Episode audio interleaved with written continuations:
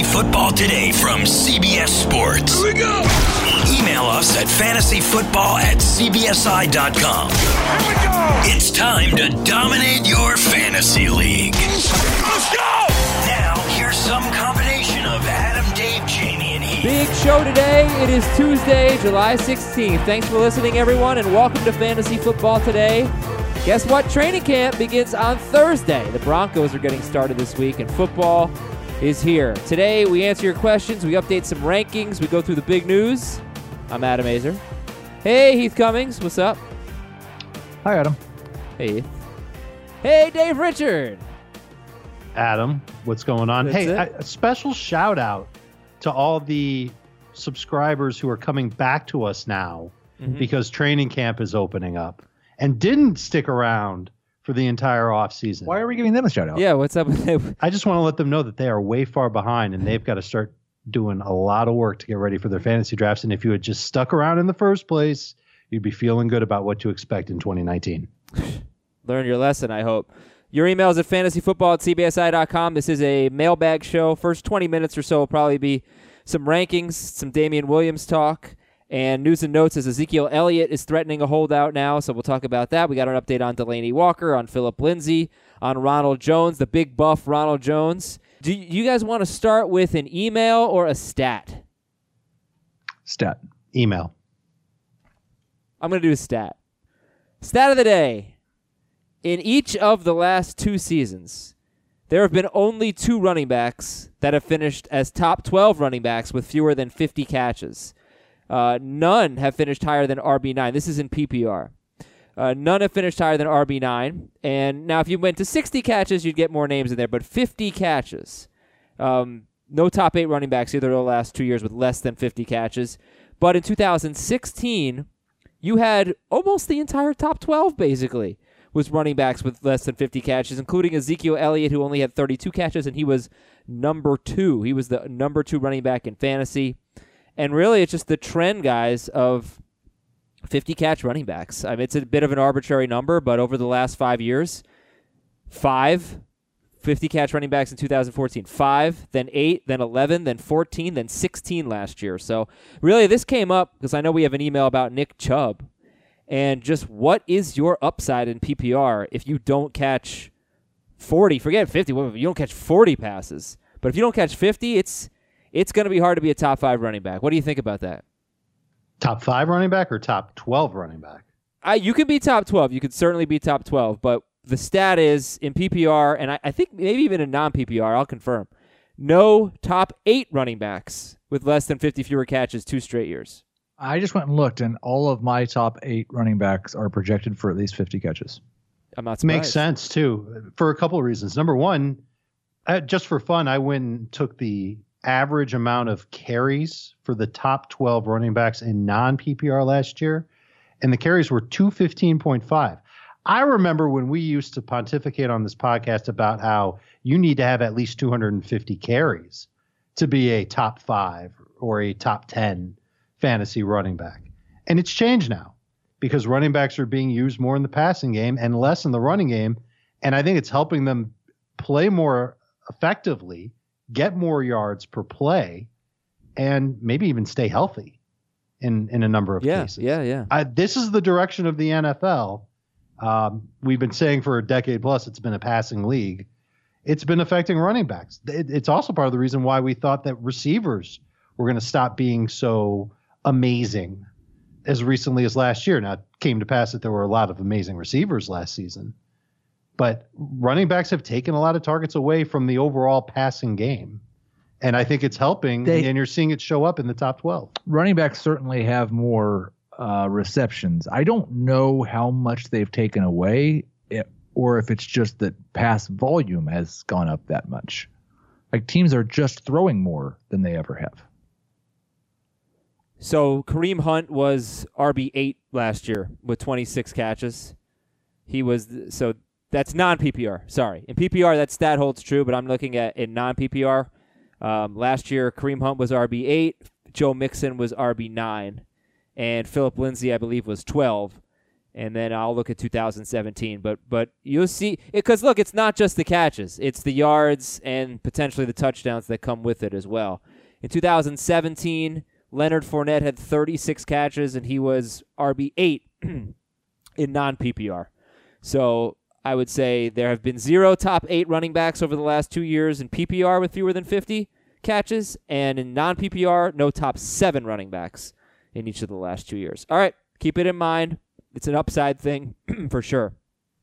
I did want to talk about Damien Williams, but Jamie is Jamie wrote a story about Damien Williams, and now he was reversing course a little bit due to Williams' upside. So I wanted to get Jamie's take on that. He is currently on set for CBS HQ, CBS Sports HQ. Um, so let's go to Dave's rankings adjustments. Dave, you told me you had a couple of guys that you were moving up. Uh, actually, you told me three rankings changes. One of them had to do with Damien Williams, so we'll we'll wait on that. But Kyler Murray is in your top ten. He's 17th for Heath, and Mark Andrews is a top 12 tight end for you. He's 23rd for Heath.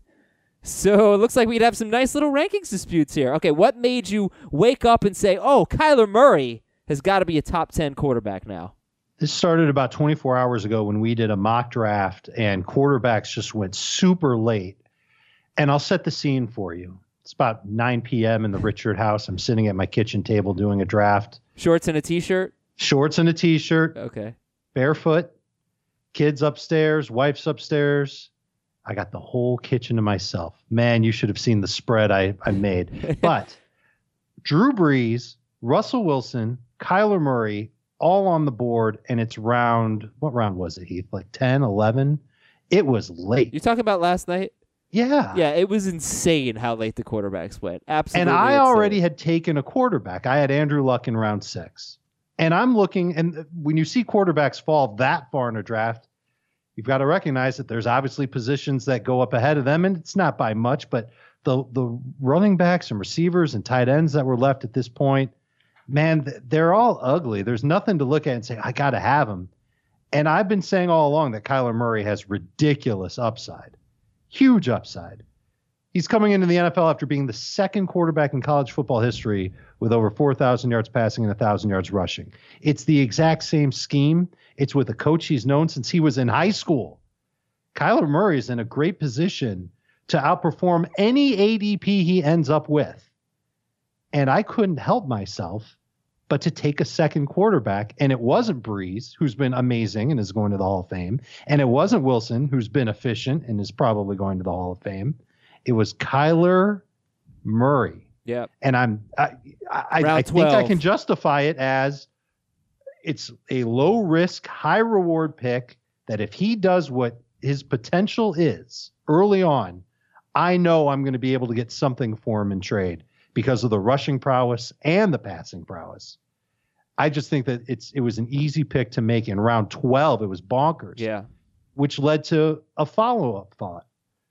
Well, it's easy to say that he's got more upside than Russell Wilson and Drew Brees. But what if this was a regular draft and it's round 9 and these are the three quarterbacks staring me in the face? How could I justify not taking Murray then under the exact same argument of upside?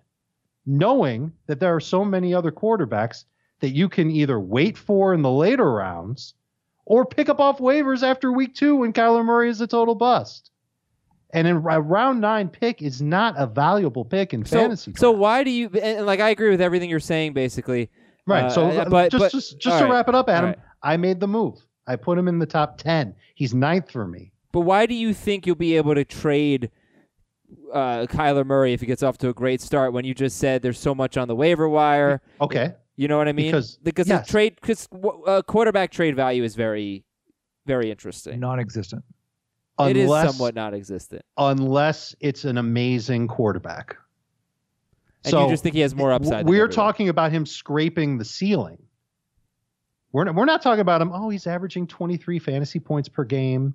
No, no, he's got to do better than that. He's got to do 65 fantasy points per game. No, he's got to do close to 30 fantasy points per game. Something insane, Yeah. something Mahomes ish, which when you think about Mahomes' cumulative numbers from last year, there's no chance he's going to get 50 touchdowns. But he could run a lot, and he's going to run a lot. That's what this offense is predicated on. And he's accurate, and he's mobile, and he's got a lot of weapons around him. and he's on a team with a defense that isn't great. I, I think Kyler Murray. I've said it before. I've said it. I'm going to say it again. There is nobody in fantasy drafts after round six that has as much upside as he does. It is the like, and I don't know this is wrong. I don't necessarily disagree with a lot of the things that Dave said Thank you. about the upside. Um, my rankings are most like you referenced him being ranked 17th in mine. Mine are mostly based around projections.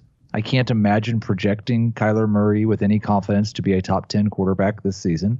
I do I think it's possible, absolutely. And I understand the argument that in round 12 you're just going to take the upside. I don't agree that he has more upside than anybody taken after round 6. Um, I I think this is one of the most volatile situations we've been faced with because it's not the same as Mahomes. He's got Kliff Kingsbury, who definitely brings something exciting, but was also mostly a bad college coach.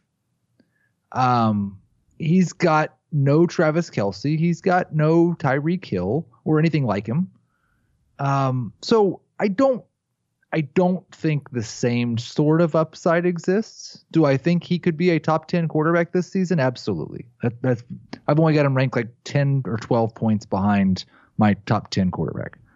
I also think that there is a floor. Uh, like you look at the Fantasy Pros consensus rankings, he has by far the widest range. He's ranked as high as number five in some people's rankings this season at quarterback. He's ranked as low as number 27. I don't think either of those are too high or too low. I don't see, and the five might be a little high. 27 might be a little low. Oh, I think he could be one of the worst quarterbacks in the NFL this year. If I could continue the conversation a little bit, Adam, Heath, where do you have Lamar Jackson ranked? 12 or 13? Okay. 13, I think. And what's your projection for him, if you don't mind me asking you to call up? 3,400 pass, 3,386 passing yards. All right, so 3,400. 750 rushing yards. Okay. 20 pass touchdowns, six rush touchdowns. Mark it down. Kyler Murray's beating that. okay. Well, no He's matter beating what you, no matter what you had said, Dave was going to say Kyler Murray. You could Oh, have I totally know, lied. I know he was. I, I, Well, I don't know. He you might can't have said say the thing. 4,500 This is yards. the part where I get, I might get argumentative. Is there, Let's go. There's a zero percent confidence level in what Kyler Murray is going to be, or what Kliff Kingsbury is going to be in the NFL. I guess I'm a little more confident in, in what's going on in Arizona. I don't Oh, think that's a big what- question. uh, Based on what? Based on Kliff Kingsbury, listen, as a coach, he isn't going to be great. I don't think Arizona's going to go to the playoffs this year. I think they're going to be chasing points in a lot of games.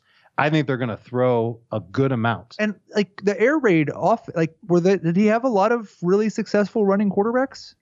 in the air raid offense. I don't remember any, Well, Patrick Mahomes had like 25 touchdowns or but something. But like 200 rushing yards. Sure.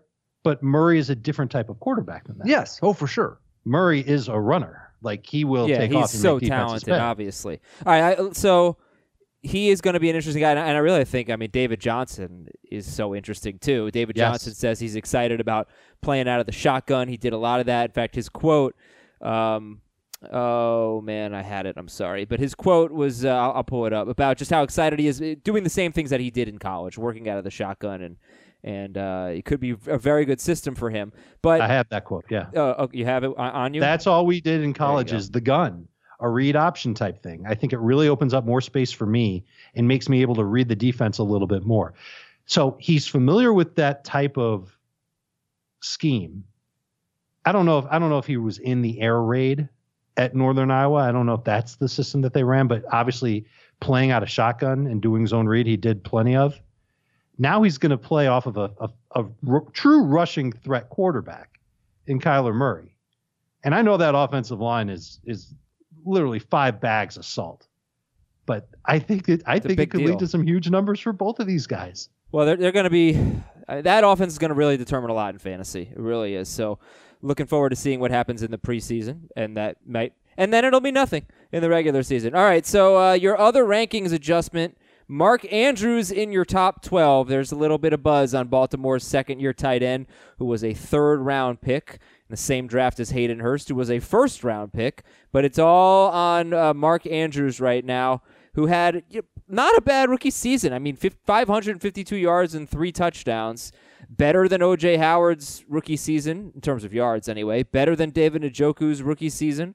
Uh, so, Dave, you have him right around 12th, right? Uh, or 13th? He's Uh, 12th for okay, me, 12th. with the idea being that you can draft him with a late round pick. In fact, I'd like to debut a new late round tight end strategy title. It's okay. like to hear it? Is it is it called the crappy tight end strategy? It's called late round tight ends AF. A for Andrews and F for Fant. oh, nice.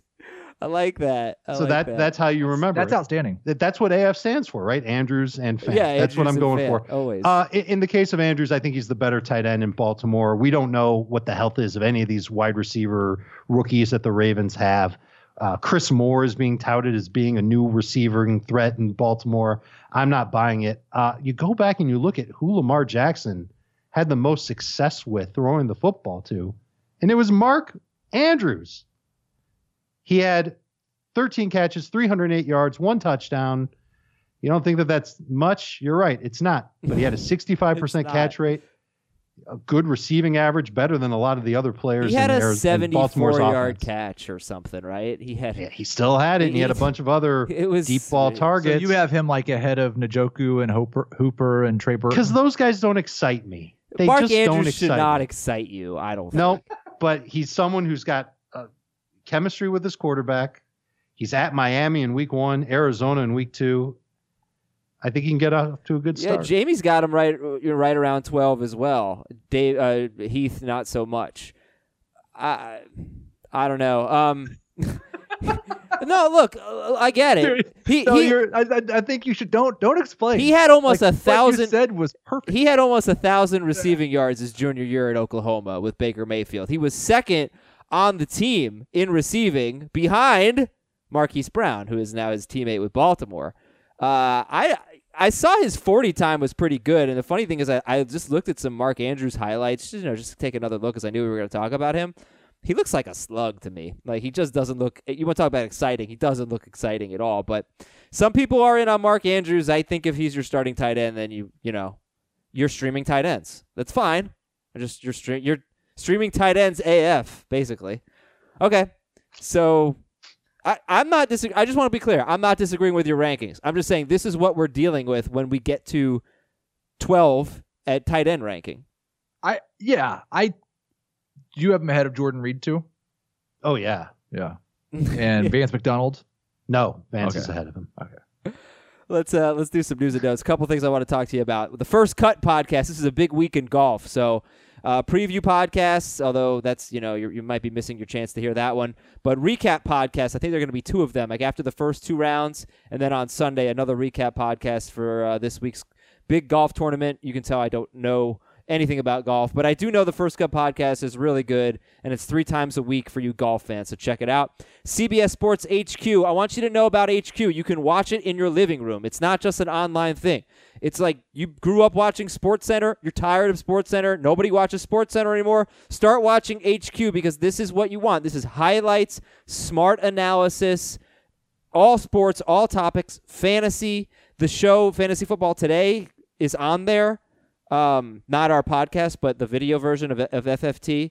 Uh, our podcast is going to be on video, though. It's going to be on YouTube, so that'll be cool. I'll tell you more about that at a later date.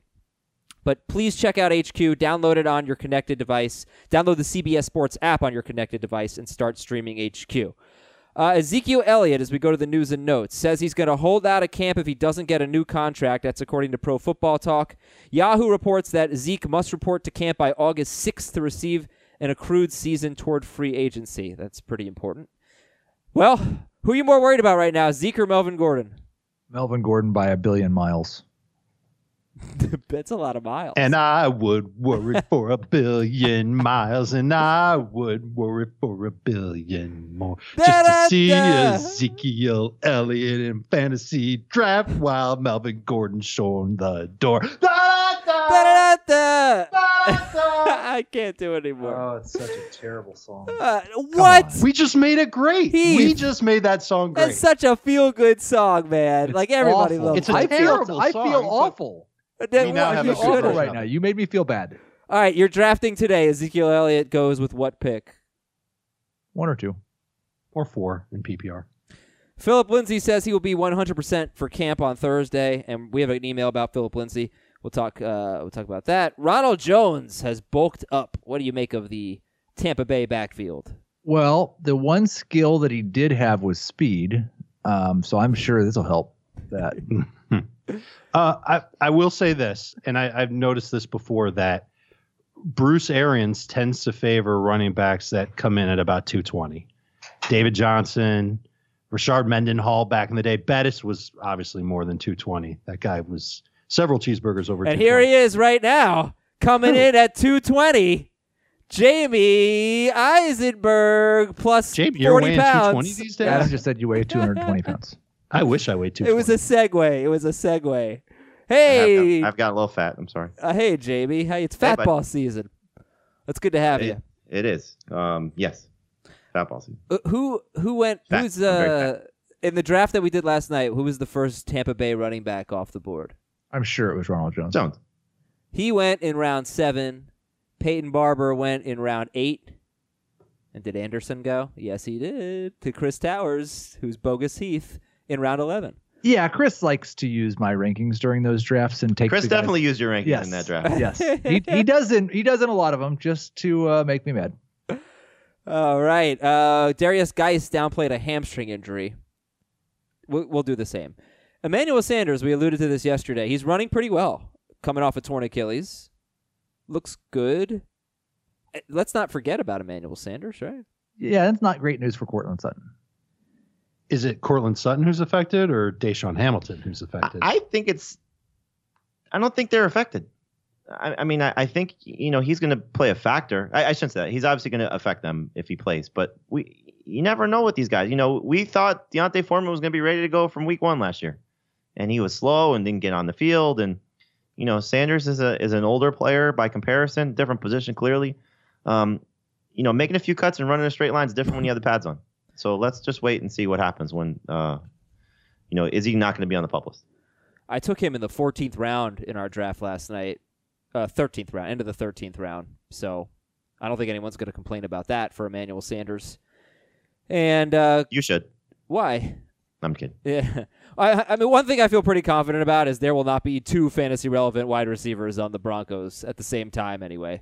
So Why? Because Joe Flacco doesn't do that.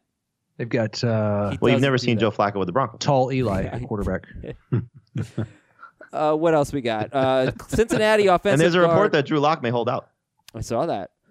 Clint Boling is retiring. Uh, he's a Bengals offensive lineman. They already lost Jonah Williams, their rookie offensive tackle, to a torn labrum. So I don't think Boling is clearly not a great player at this point, but not an offensive line that can afford to lose bodies. Is this a big deal for you guys if you evaluate Joe Mixon? Not as much as losing the rookie. How about Chris Herndon suspended for the first four games? We knew that. Jets tight end. Any fantasy fallout there? Four was more than I, was, I thought too. Yeah, he has fallen out of draft boards.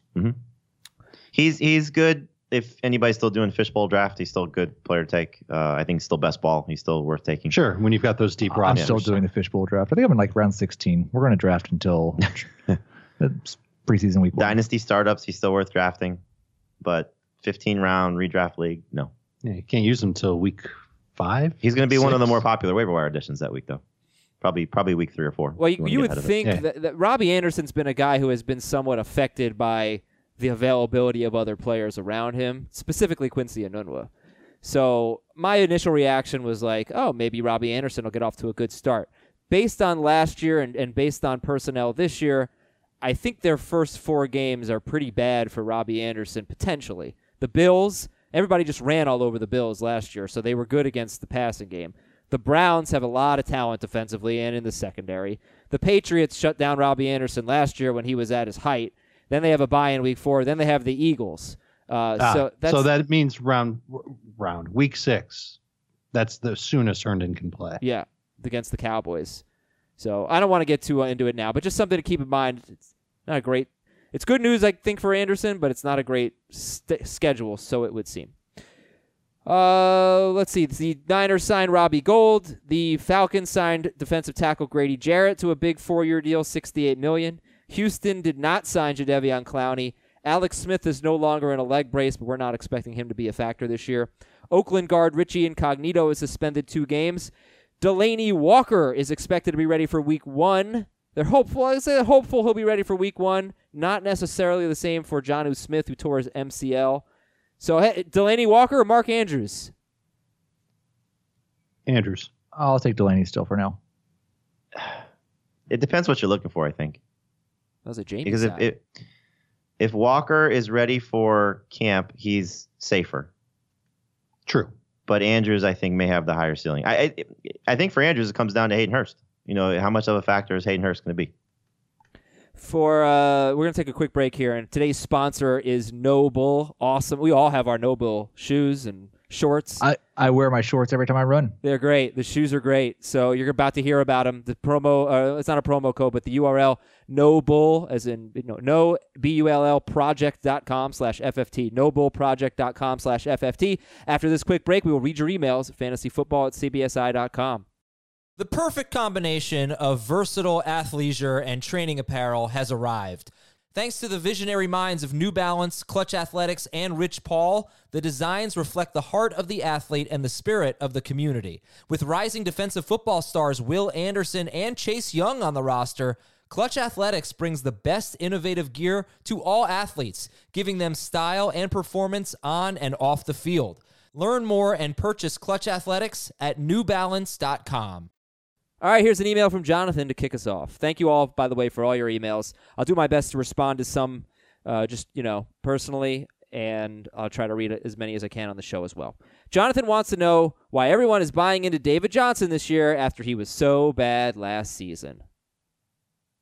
So bad, meaning almost 1,400 total yards and 10 touchdowns. and a top 12 running back. But he, He was was- he- he wasn't was consistent. Pretty bad. He was like 3.6 yards per carry, so he didn't play particularly well. He had six games in PPR with 16 or more points. I think you should just rewind to the section of Dave talking about Kyler Murray, and that's why everyone is so excited about David Johnson. it's a new offense. He's going to be used in a better way. Yeah. He's more comfortable in it.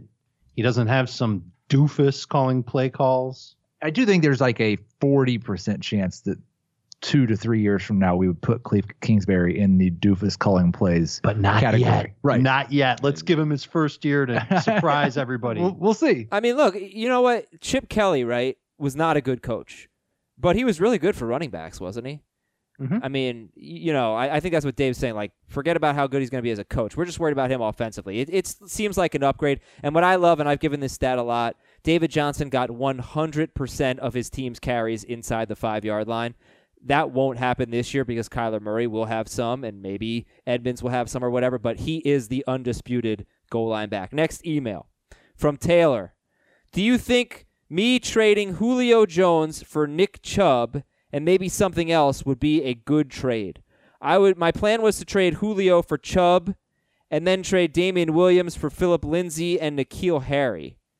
So that would be trading Julio and Damien Williams for Chubb, Lindsay, and N'Keal Harry. But yeah, what These do you are- what do you think about this? These are no brainers in dynasty or keeper leagues. No brainers at all. And in non PPR, I like the Chubb over Julio move. I think I can handle that. If you if you really want to have strength at at uh, running back, that's what you do. But I wouldn't do the other trade in uh, in seasonal. I'd rather have Damien Williams than Lindsay and Harry. Okay. And in PPR, I'll take Julio. That's easy. I don't know if we have this next question's answer available, but something tells See. me we do. See, this is uh, from Dan. Where's Dan from? Plattsburgh, uh, New York. Could you give the top 10 quarterbacks in order in a four point per passing touchdown league? Yeah. projected order. Yeah. Uh, yeah, and then I'll tell you how, who's going to finish top 10. That that sounds like a perfect combination. Okay. So Deshaun Watson, Patrick Mahomes, Cam Newton, Aaron Rodgers, Andrew Luck, Carson Wentz, Baker Mayfield, Lamar Jackson, Jameis Winston, Mitchell Trubisky. Okay. So it's actually going to go Garoppolo, Goff. Uh, uh, does it? I know Heath has been saying this like for months. Watson over Mahomes in a four point per passing touchdown league. Dave, Jamie, do you guys agree? yes. Really? I'll s- I'll say I'll say no. Okay. This is from Chris in a town in South Jersey. Yeah. So Atlantic City. Hey, Carson, Nick, Donovan, and Kevin. I know Nick and Donovan are Super Bowl quarterbacks, but I'm not sure who the other two are. Uh, these are obviously Eagles quarterbacks here. I had a generic keeper question when it comes to late round quarterbacks. Uh, last year, I drafted Jameis Winston in the 15th round of a 14 team half PPR league. And I'm leaning towards keeping him, but I just wanted to know everyone's logic when it comes to keeping late round quarterbacks. A part of me thinks I'm handcuffing myself to Jameis in the 15th round. For example, if I decided to keep him and then come draft day, Aaron Rodgers or Andrew Luck slips to the fifth or the sixth round, that would be great value, but I would be hesitant to take one because I already have Jameis. I'm most likely going to keep him because he should be great this year, and it's a 14 team league where a lot of my buddies like to draft two quarterbacks each, but I was just looking for a more generic mindset answer on keeping quarterbacks with a late round pick. What's wrong with keeping him for that cheap value just so you have the right to keep him again the following year at a cheap value? Even if it goes up two rounds next year, if Jameis does what some of us have him projected to do, that's going to be incredible value. So you're kind of, you know, putting squatters' rights on Jameis. Just depends on what you're giving up by doing it. I guess it's a good point though because you're you're keeping the deepest position and then you are somewhat like if you kept a running back late you wouldn't necessarily be like well i'm not going to draft this other running back that's going to be maybe my third running back even though he's great value because obviously we all want to stockpile running backs but you to keep a quarterback late you might say all right i only want one quarterback or maybe i'll take another but it's going to be real late so i am going to pass up on this amazing value for aaron rodgers or andrew luck i could see that it's a it's an interesting point But it's not. You're, you're the investment's so minimal here, though. Yeah. So so let's say you took Jamie. You kept. I mean, I'll, give, I'll give you a different example. It's somewhat similar in terms of the, the the topic. Like I have in a league where you can keep four keepers. You start. You could start as many as four receivers, but I have DeAndre Hopkins and Chris Godwin for what essentially is a 13th and 14th round pick. My other two keepers are Andrew Luck, and uh, it, it's a def- it's a league that just is crazy defensive scoring. I have the Bears with a last round pick, so I'm going to keep the Bears. I'm going to probably. I think I'm picking fourth, and Kamara of the big four running backs is the only one that's not there. I'm probably taking Davante Adams at four. So I'm going in knowing that I need running back help, but I'm starting my draft with the best available player. And so in this case, Jameis is a good potential starter. He's not a slam dunk starter. So if you feel you're getting great value out of Luck or Rodgers or whoever the case may be, still take that player Okay. if it's the right value. Okay. Moving on to our next email from Adam. And where's he from? We'll put him in Coral Gables, Florida. Oh, great. Dear Steve, Gino, Danny, and Tim. Crappy college quarterbacks from the University of Florida. What one starting roster spot do you feel Gino? Steve? Steve Spurrier. Spurrier? Could be Steve. I don't know who Gino. I guess Gino's probably Torretta, but Danny and Tim. How? Who's Danny? Wuerffel, or Wuerffel. Kanell? Kanell Oh. didn't go to Florida. No, Wuerffel. I was thinking. So wait, who's, All right. Yeah. So who's Gino? Okay. Well, anyway. The only Gino I would know would be Torretta. Hold on a second. Spurrier won the Heisman. Yeah. Yep. Yeah. yeah. Gino won the Heisman. Oh, Heisman. these are Gino Heisman Torretta won the winners. Heisman. Tim Tebow won the Heisman, Ah, I believe. Oh yeah, this is the guy I told you I love this guy. Yes, Jamie. I'm reading his Hey, stupid email. He's a Gator fan. Yeah. Okay, which one starting roster spot do you feel confident you can find after the season starts? Not someone you just play one week, but someone you can play six plus games. And how does this impact your draft? Good question. Yeah. I- I'll say quarterback. That's the easiest one. Receiver will be next easiest. You know, it's funny. I, I really think that every year you end up with waiver wire running backs that become. That was the first thing I went to. was- Really good. I mean, there's going to be an injury somewhere along the way. But that makes it easy to get them.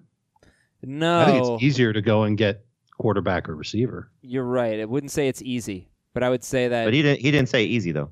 He he said you can find. He said you can feel confident you can find. Yeah, I mean, you could find running backs that are going to get hurt. You could find any position. There's think- not necessarily a lot of situations where a prominent receiver goes down and a backup receiver comes in is just as good. but if, there is but, but very if many situations of running backs going down and the backup coming in is is not necessarily as good, but certainly startable in fantasy. Mhm. Well, okay. First of all, we can all agree quarterback is is an answer to this question. Like quarterback, you can stream. Yeah, Tight end, sure. you can't. I think. I think that's probably the one position that's the hardest. Right? Tight end. Yes. Well, I don't know. Like to get a top 12 tight end, I'm not sure that's true. To get an well, impact, you can start for six so plus games. that was part of his question. You can start it for six plus games. Probably tight end then. The hardest to find, yeah. All right, P.S. I know it's not fantasy or NFL related, but I'm super excited for the UF versus Miami game. Rivalry is a huge part of why sports are awesome. Every week until the UF versus Miami game, I will give you a reason why the University of Florida is a better school than Miami. Number one, according to USNews.com, UF ranks number 35 in national universities, and Miami is number 53. Okay. All right. All right, Adam. The, Finally, uh, a good Adam. yeah. All right. You know what? It's fine. Challenge accepted. The uh, I don't know what the challenge is, but it's accepted. If it's Gators, You're going to have to come up with a reason why Miami is a better school than Florida each week to Oh, match yeah. his his. uh Well, should it be academic? It can be any reason. Okay, fine. I'll tell you. I'll, I will let Heath weigh in on this because I think it's a toss-up. I really do. Both schools have a bus system to transport kids around campus. The uh, University of Florida one, now this might be to transport them to the bars. I'm not sure. The University of Florida one is called the Later Gator. The University That's of Mi- clever. the University of Miami one is called the Hurricane. Which one is a better on-campus transportation? Ours is definitely for after hours. Yeah, I would definitely say the later Gator. The Hurricane. Yeah, our- Hurricane. the hurricane doesn't take you to like an entertainment district or a Like, dining uh, we're spending a lot, a lot of time. Are we going to spend this long arguing who the third best football school in New York is? okay, go go UCF. Let's take a break here. When we come back, we're going to debate Joe Mixon versus James Conner. Read more of your emails. We have a Larry Fitzgerald email. He's excited for that one. Talk about some league formats and more. We'll be right back. What's up, everyone? I want to tell you about a car that you are going to love. Check it out. The all new Hyundai 2024 Santa Fe is equipped with everything you need to break free from the dull work week and embark on an adventurous weekend with your family. The all new Hyundai Santa Fe's features like available HTRAC all wheel drive, standard third row seating. I love that. Available dual wireless charging pads ensure that you can take on any adventure. So let's say you're ready to take the family on a camping trip or something like that. The Santa Fe is perfect for you. You've got all wheel drive. You can load everyone up in the third row. It's time to start being adventurous, and you need the right car, and that's the Hyundai 2024 Santa Fe. Learn more about the all new Hyundai Santa Fe at HyundaiUSA.com. Call 562 314 4603 for complete details. I'm Sandra, and I'm just the professional your small business was looking for. But you didn't hire me because you didn't use LinkedIn jobs. LinkedIn has professionals you can't find anywhere else, including those who aren't actively looking for a new job but might be open to the perfect role, like me. In a given month, over 70% of LinkedIn users don't visit other leading job sites. So if you're not looking on LinkedIn, you'll miss out on great candidates like Sandra. Start hiring professionals like a professional. Post your free job on linkedin.com slash recommend today. Scott has our next email. Scott is from Dave. Instead of saying I gotta go by, I'm gonna say I have to hurricane out of here. La- and then later, he'll say, Gator. later Gator, Uh, Scott's from. Platteville, Wisconsin, Can, where was the guy from New York from? Platteville or something? Plattsburgh. Plattsburgh. Okay. Can you debate Joe Mixon versus James Conner? Go. James Conner is a better draft pick than Joe Mixon. Oh yeah, well that's not right. Um, No, Conner I- has a better offensive line. Conner's on a team that I expect to have a better defense. Um, Conner has shown us more in the passing game. I expect them to get a similar number of their team's offensive uh, touches. I think the Steelers will run more plays and score more points. And I cannot think of anything other than pedigree that is in Mixon's favor. I, I do like Zac Taylor as the new play caller for the Cincinnati. Yeah, but he's not as offense, good a play caller as Ben Roethlisberger. No, but I, I think I think there's there's a little You're so sliver of of a chance little sliver of a chance that Mixon will get used similarly to how Gurley was used in LA pre-arthritis. The offensive line is a huge issue. The quarterback is a huge issue, and Heath mentioned that he expects the Steelers to score more points than the Bengals. That's a no duh statement. Conner is going to be in line to get more of those opportunities than Mixon will.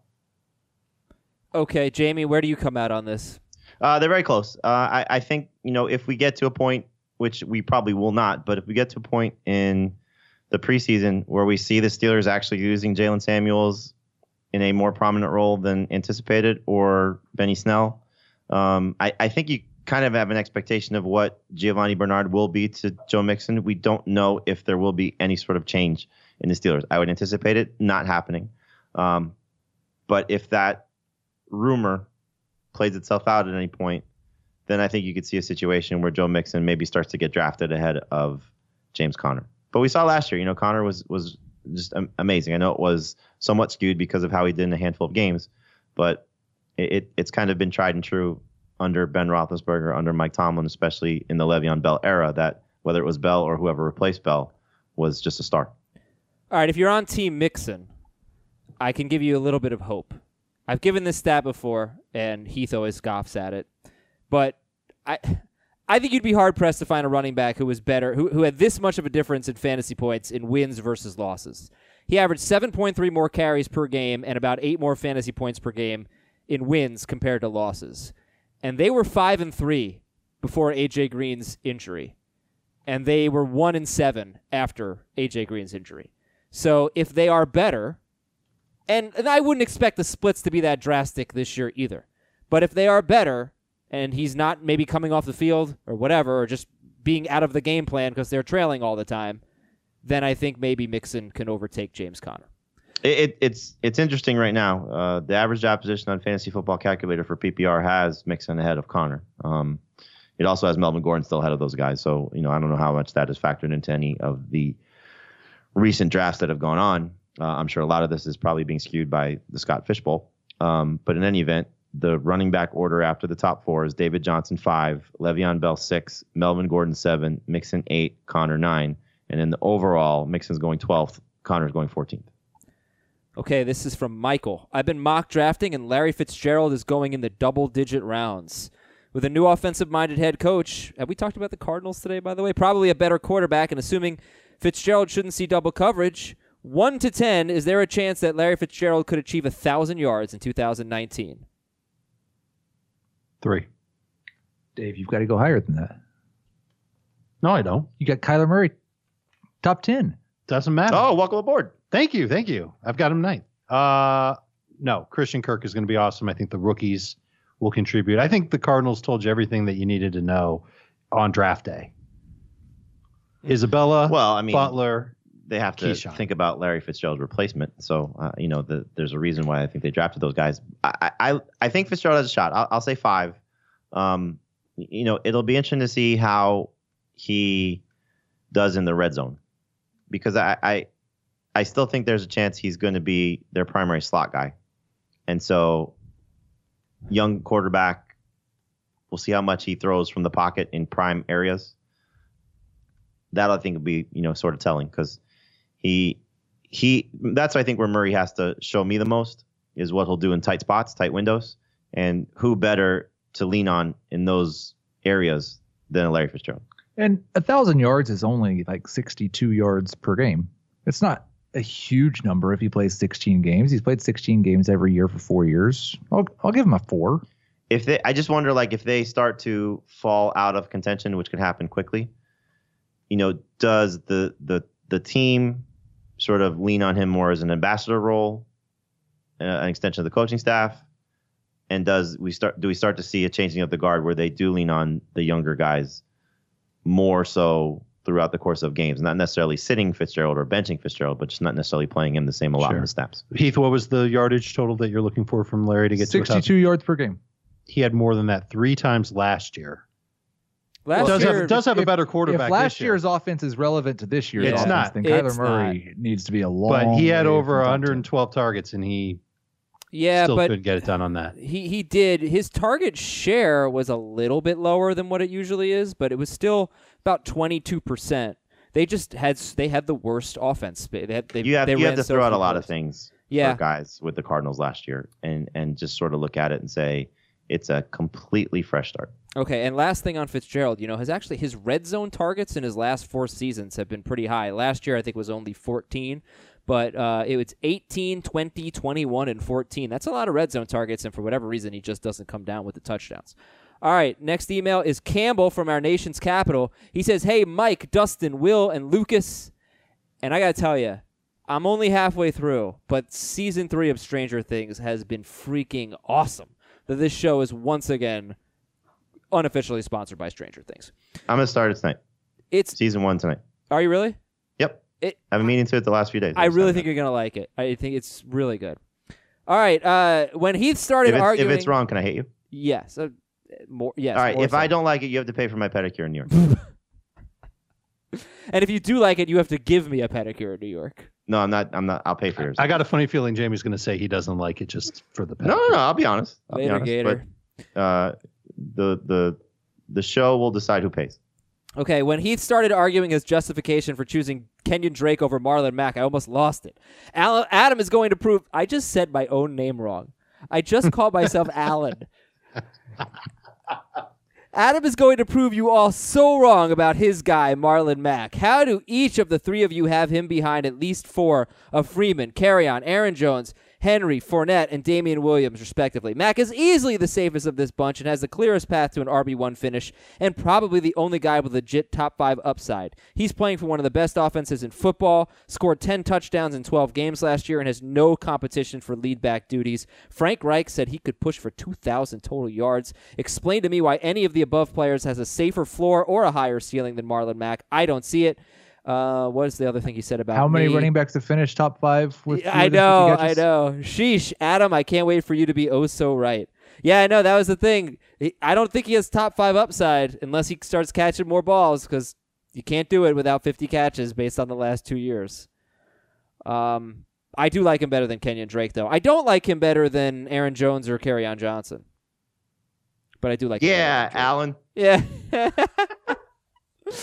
uh, okay, We're the well, three best friends that anyone. but what do you think?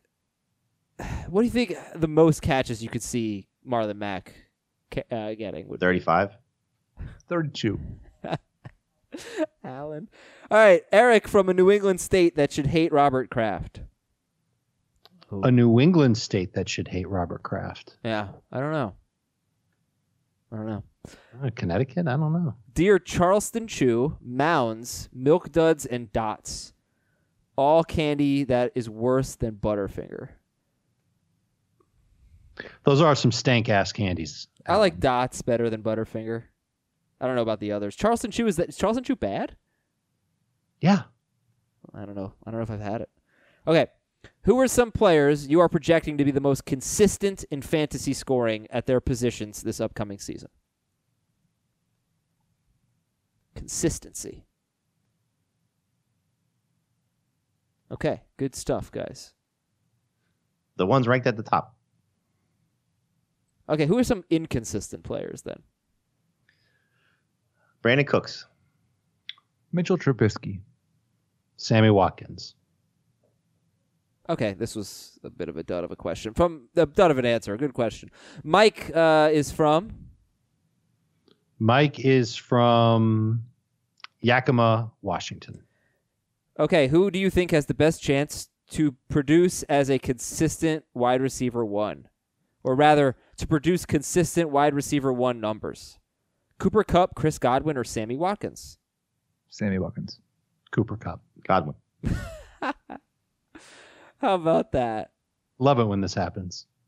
Uh, should I break the tie? I will say Kupp in non PPR and Godwin in PPR. Mike from a football town in Pennsylvania, west of Pittsburgh. Can't get farther west than Pittsburgh, can you? It's pretty west. Erie. San Francisco. Dear Julius, Jerry, Rev, and Sunshine. That's Jamie's. That's like Jamie's favorite movie. Mm-hmm. Remember the Titans. Favorite of all time. What's your opinion of player volatility when considering floor versus ceiling? Example: Would you rather draft Amari Cooper at his third round ADP, knowing he can finish the season having averaged 20 points per game, but he gets there by scoring 44 points in week one and then 8 and 8 in the next two weeks. Or a guy like Robert Woods at his fourth round ADP who will probably average 15 points per game, but be extremely consistent. I think since the ADP is so minimal, the difference is so minimal, I take the player with the higher ceiling. So I think that's Cooper. But if you're talking two rounds, three rounds, five rounds, you know, then it starts to change the conversation a little bit. Unless it's really extreme, and it's the reason I didn't have a very good answer to the question. I don't Mhm. generally worry too much about consistency. Yeah. Right. Unless it's a player that has shown awful consistency over a number of years. But I have like I have Cooper projected for three more points. I'd probably just draft him. The, the Plus, I think he can be a little more consistent now. the one guy that used to be this player for me, the inconsistent player that no matter where he finished, I never wanted him. The two guys I would say were DeSean Jackson and Emmanuel Sanders. Of course, where they're going now in drafts, I don't really care about that. But I don't know that I see that equivalent uh, this year. I'm sure we can think of one, but a guy who's just gonna like, yeah, he's gonna put up good numbers, but he's gonna drive you. I like like Marvin Jones. Uh, maybe would be a guy like that. Like Cooks it's could be that. Golladay could be that. Um, Cooks. I don't know. Like, does Cooks have a lot of like bad, useless weeks? not I a don't lot, think he but I mean, he, he does have some blow up weeks and then some non. I mean, it's probably Yeah. more so when he was with New Orleans and New England. Yeah. There also just aren't a lot of consistent players. Keenan Allen finished tied for 15th among receivers in consistency in non PPR, and he had 10 fantasy points or more in half of his games. Yeah, I don't really focus on consistency at ever. All right. And let me read a couple of questions about league formats here to end the show. This is from, I don't think I have a name here, or a city. No, it is from Scott in Chicago. One of my friends is starting up a new redraft league and came in hot with a proposal for a new survivor style method of determining the league winner. As a survivor super fan, I don't hate it, but it's quite unique and I'm wondering what your thoughts are. The regular season is normal. Week 15, the four playoff teams do not play head to head. Rather, the lowest scoring team is eliminated and finishes in fourth place. Week 16, once again, no head to head matchups. You just track scoring for the three remaining teams. After week 16, the three finalists get one PowerPoint slide to articulate their case as to why they deserve to be the league champion. Finalists can use any criteria for evaluation. Most points in week 16, amazing draft, overcame injuries, made great trades and waiver pickups, dominated the regular season, etc. Each league member will cast one anonymous vote for who they think is the most deserving winner. What do you think? Innovative and refreshing or too absurd? I feel like I already know Heath will hate it. At one point, Heath held his face in his hand as if he was the um, Captain Picard meme. The thing is, I don't know why you would think that. I'm the guy that's usually pretty open to new things and say how much fun things would be. Does it sound like fun to you? This is terrible. This is one of the worst ideas I've ever heard in my entire life. PowerPoint and fantasy football should never go together in anything ever. Um, I he actually he had me um, until he got to the PowerPoint. I don't necessarily hate the idea of like th- six teams make the playoffs, and the last three weeks it's just combined scoring. Whoever scores the most points wins. No, I, I actually like the elimination idea. So in our leagues, we play 13 weeks. Week 14, the top two teams get a bye. There's four teams left. The two teams that score the most points then advance to the following week. And then same thing repeats the next week. And then you just have a traditional championship game in week I 16. feel like like he started sending this email actually. to us. I actually and he was working that. on a work project. And like he got to step three of his plan, and he put in his work project. Maybe it was late at night when he sent the email. Now, don't forget to check your Outlook calendar to make sure you have the draft scheduled. Please wear a coat and tie and bring a lot of water to stay hydrated. Thank you, my league mates. Okay, Nathan from a suburb of Charlotte, North Carolina, but in South Carolina. Oh, where is it? Rock Hill, where they practice? Sure. I'm starting a new guillotine league with 17 players where each week the lowest scoring team is eliminated and all of their roster becomes free agents where all the remaining teams can use fab to make claims.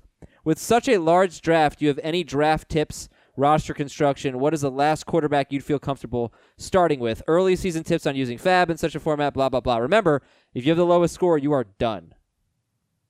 I'm doing the same exact format with analysts from other sites. Really? I've got I've got three of those that are all best ball, um, and it's it's a little terrifying. You definitely cannot wait quite as long on quarterback.